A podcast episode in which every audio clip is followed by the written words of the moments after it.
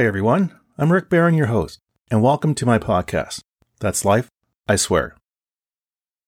The Ukraine war with Russia has seen the world come to the aid of Ukraine, along with NATO. It's even given new life to a group of reporters who have been vital to the people of Europe. Radio Free Europe was created in 1949. It represents a commitment to promoting democracy, human rights, and freedom of expression. Its mission is fact based journalism by local reporters in local languages. That's only a part of the story. You see, it was once part of the CIA. Let's jump into this. Radio Free Europe was a radio broadcasting organization that was established in 1949 during the early years of the Cold War. Now, its purpose was to promote democracy and provide uncensored news and information to the people of Eastern and Central Europe who were living under Soviet dominated governments. Now, originally, Radio Free Europe and Radio Liberty were separate organizations. Their origins were the brainstorms of George F. Kennan, United States Department of State, and Frank G. Wisner, Office of Policy Coordination, later the United States Central Intelligence Agency. Now, the goal of these organizations was to leverage the talents of post World War II Soviet and Eastern Europe people who left their respective countries for political reasons in support of American foreign policy. Now, the organization was initially funded by the U.S. government in its broadcasts and were aimed at countries such as Czechoslovakia, Hungary, and Poland. During the 1950s and 60s, Radio Free Europe played a crucial role in providing free and independent news to the people of Eastern Europe, such as Estonia and Latvia, in 1975. As we jump to the 1970s and 1980s, the organization became increasingly important as the Soviet Union exerted greater control over Eastern Europe. During this time, Radio Free Europe continued to broadcast accurate and uncensored news to the people of the region, and its broadcasts were an important source of information for pro democracy movements in countries like Czechoslovakia and Poland. From 1949 to 1971, the CIA funded both organizations. World War II was over, but the Cold War was in play. The CIA provided funding for Radio Free Europe during the Cold War as part of the U.S. government's efforts to counteract Soviet propaganda and influence in Eastern and Central Europe. The goal of the organization was to provide uncensored news and information to countries behind the Iron Curtain and support democratic movements in those countries. The funding was intended to help maintain the independence and impartiality of the radio station, which was officially separate from the U.S. government, but widely believed to be a CIA front. However, I mean, let's be serious. The CIA wanted to control the narrative and world opinion so as to persuade public view of Europe not to fall into the trap of communism. When the CIA stopped its involvement, Radio Free Europe and Radio Liberty were funded by congressional appropriation through the Board for International Broadcasting, and then after 1995, the Broadcasting Board of Governors. The two corporations were merged into one in 1976. With Congress's funding, it gave Radio Free Europe the editorial independence it has today. With the official fall of the Soviet Union in 1991, the mission for Radio Free Europe changed.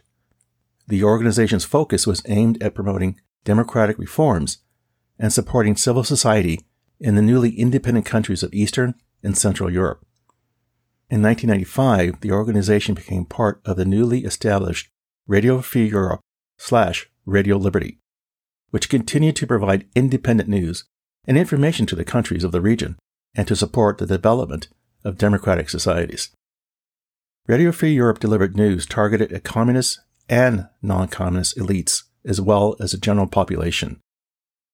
It was a voice for descendants and opposition movements that in the late 1980s and early 1990s would surface as leaders of the new post communist democracies.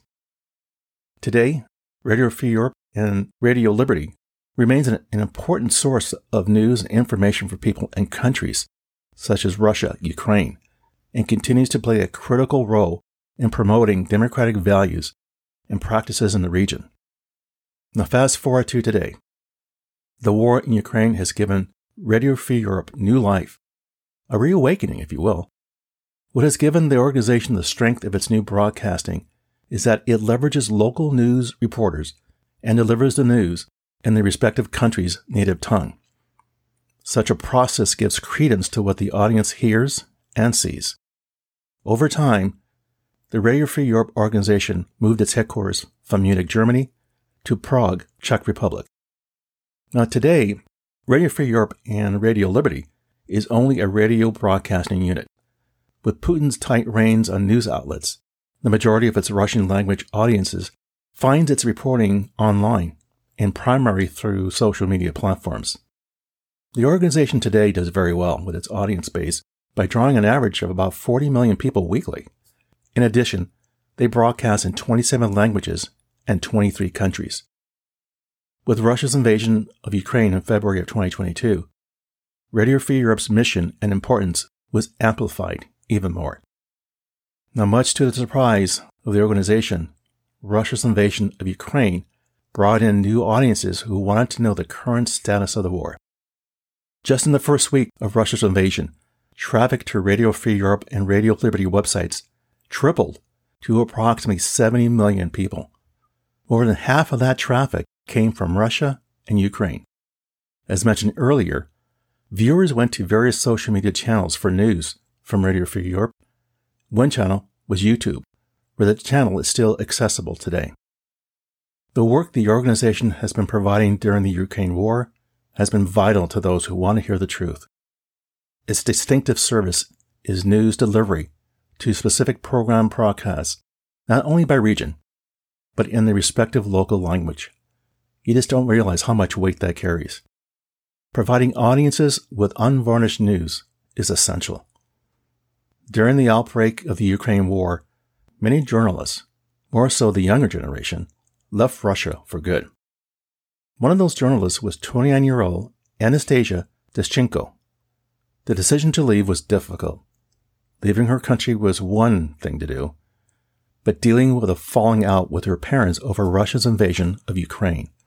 Her parents, born in Ukraine, of all places, believe Putin's narrative of events. Now, she has no idea if or when she'll ever get to go home. But for now, her focus is proving those who want to hear the truth will hear it, and will hear it without interference. So, what can we learn from this story? What's the takeaway? On November 9th, 1989, thousands of people around the world watched as the most visible symbol of division at the heart of Europe, the Berlin Wall, came crashing down. Seeing this visual gave everyone the feeling of hope that communism had finally run its course and all would be well. Well, that thought was short lived. Today, President Putin is on a road wanting to rebuild the Russian empire that once was. Unfortunately, he's become a fanatic over this goal. As long as we have to deal with maniacs like Putin and others, Radio Free Europe will be there to speak truth to power. Their mission statement captures it very well. Radio Free Europe and Radio Liberty's mission is to promote democratic values by providing accurate, uncensored news and open debate in countries where a free press is threatened and disinformation is pervasive. Radio Free Europe and Radio Liberty reports the facts, undaunted by pressure. Well, there you go. That's life, I swear. For further information regarding the material covered in this episode, I invite you to visit my website, which you can find on either Apple Podcasts or Google Podcasts for show notes, calling out key pieces of content mentioned and the episode transcript. As always, I thank you for listening. Be sure to subscribe here or wherever you get your podcasts so you don't miss an episode. See you soon.